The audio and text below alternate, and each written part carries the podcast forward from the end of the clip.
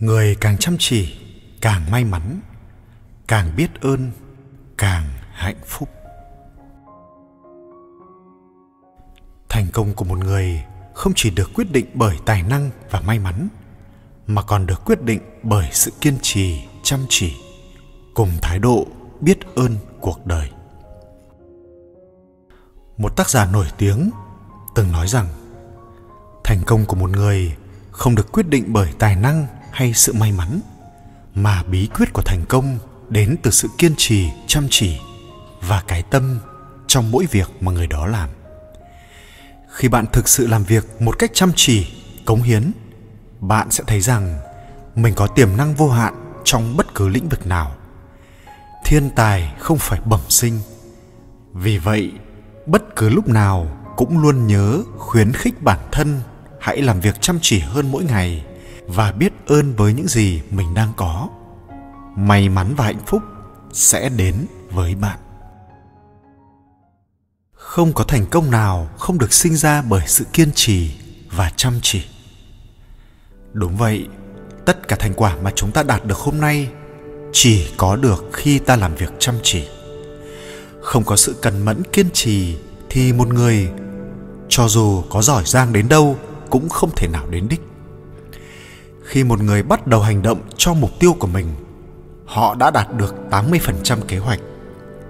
20% còn lại đòi hỏi ở họ sự kiên trì và chăm chỉ thì mới có thể gặt hái được thành quả như mong đợi. Khi đối mặt với một thất bại nào đó, nhiều người cho rằng mình đã nỗ lực rất nhiều, nhưng kết quả lại không như ý muốn. Cho đến khi họ chứng kiến sự nỗ lực của những người đạt được thành công họ mới nhận ra rằng, thì ra sự nỗ lực của bản thân mình bấy lâu nay chỉ là rất hời hợt. Trên hành trình chinh phục những mục tiêu không bao giờ là quá muộn để bắt đầu.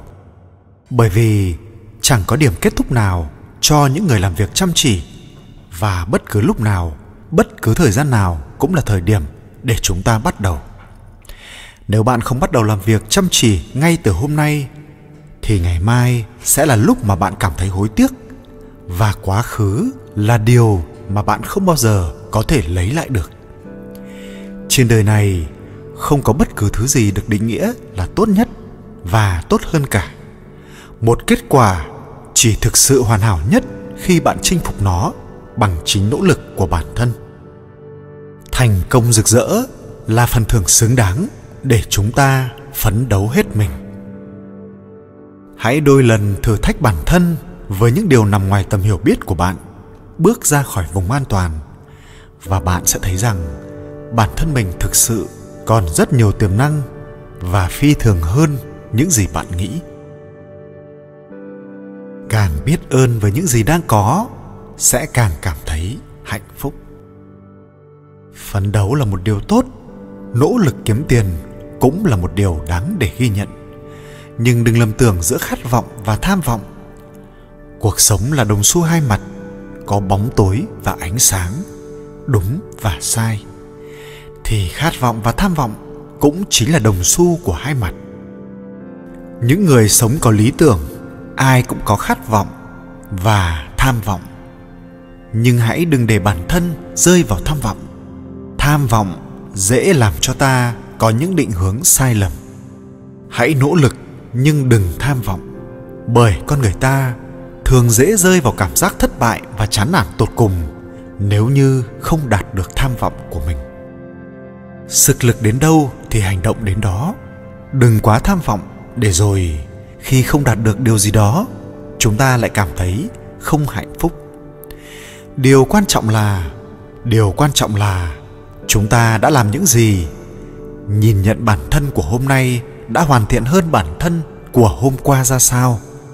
Và kết quả mà ta đạt được đều tích lũy từ trong mỗi hành động nhỏ bé mà ta dám nghĩ, dám làm. Thay vì mù quáng với tham vọng, ép buộc bản thân phải đạt được những mục tiêu quá sức mình, hãy biết ơn hiện tại và trân trọng những thành công mà mình đã đạt được. Thành công chính là một con đường dài. Vì vậy, chỉ cần bạn còn đi trên con đường đó, chỉ cần chúng ta hạnh phúc và khỏe mạnh. Tức là chúng ta đã chinh phục được rất nhiều điều trong cuộc sống rồi.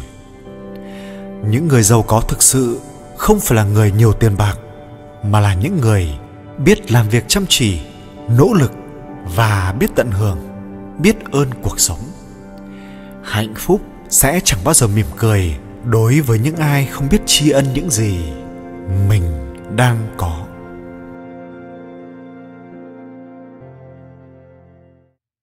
Cây đàn muôn điệu, thơ thế lữ gửi cho tứ ly. Tôi là người bộ hành phiêu lãng, đường trần gian xuôi ngược để vui chơi. Tìm cảm giác hay trong tiếng khóc câu cười, trong lúc gian lao, trong giờ sung sướng. Khi phấn đấu cũng như hồi mơ tưởng, tôi yêu đời cùng với cảnh lầm than. Cảnh thương tâm ghê gớm hay dịu dàng cảnh rực rỡ, ái ân hay dữ dội. Anh dù bảo tính tình tôi hay đổi, không chuyên tâm, không chủ nghĩa, nhưng cần chi. Tôi chỉ là một khách tình si, ham vẻ đẹp, có muôn hình, muôn thể. Mượn lấy bút nàng ly tao, tôi vẽ, và mượn cây đàn ngàn phím, tôi ca. Vẻ đẹp u trầm, đắm đuối hay ngây thơ cũng như vẻ đẹp cao siêu, hùng tráng của non nước của thi văn tư tưởng. Dáng yêu kiều, tha thướt khách giai nhân, ánh tưng bừng linh hoạt nắng trời xuân, vẻ sầu muộn âm thầm ngày mưa gió. Cảnh vĩ đại, sóng nghiêng trời, thác ngàn đổ, nét mong manh thấp thoáng cánh hoa bay. Cảnh cơ hàn nơi nước động buồn lầy thú sán lạn mơ hồ trong ảo mộng.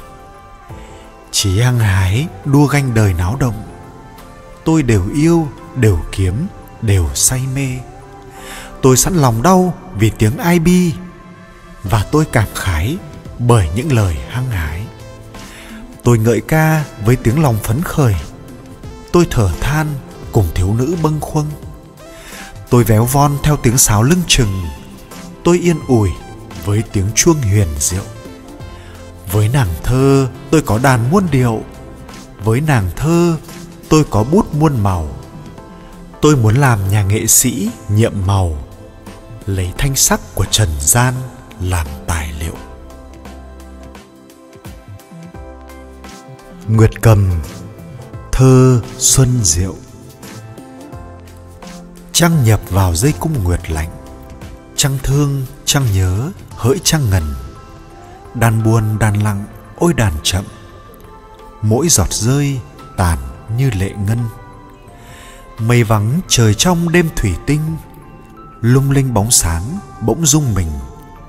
Vì nghe nương tử trong câu hát, đã chết đêm rằm theo nước xanh. Thu lạnh càng thêm nguyệt tỏ ngời, đàn ghê như nước lạnh trời ơi long lanh tiếng sỏi vang vang hận.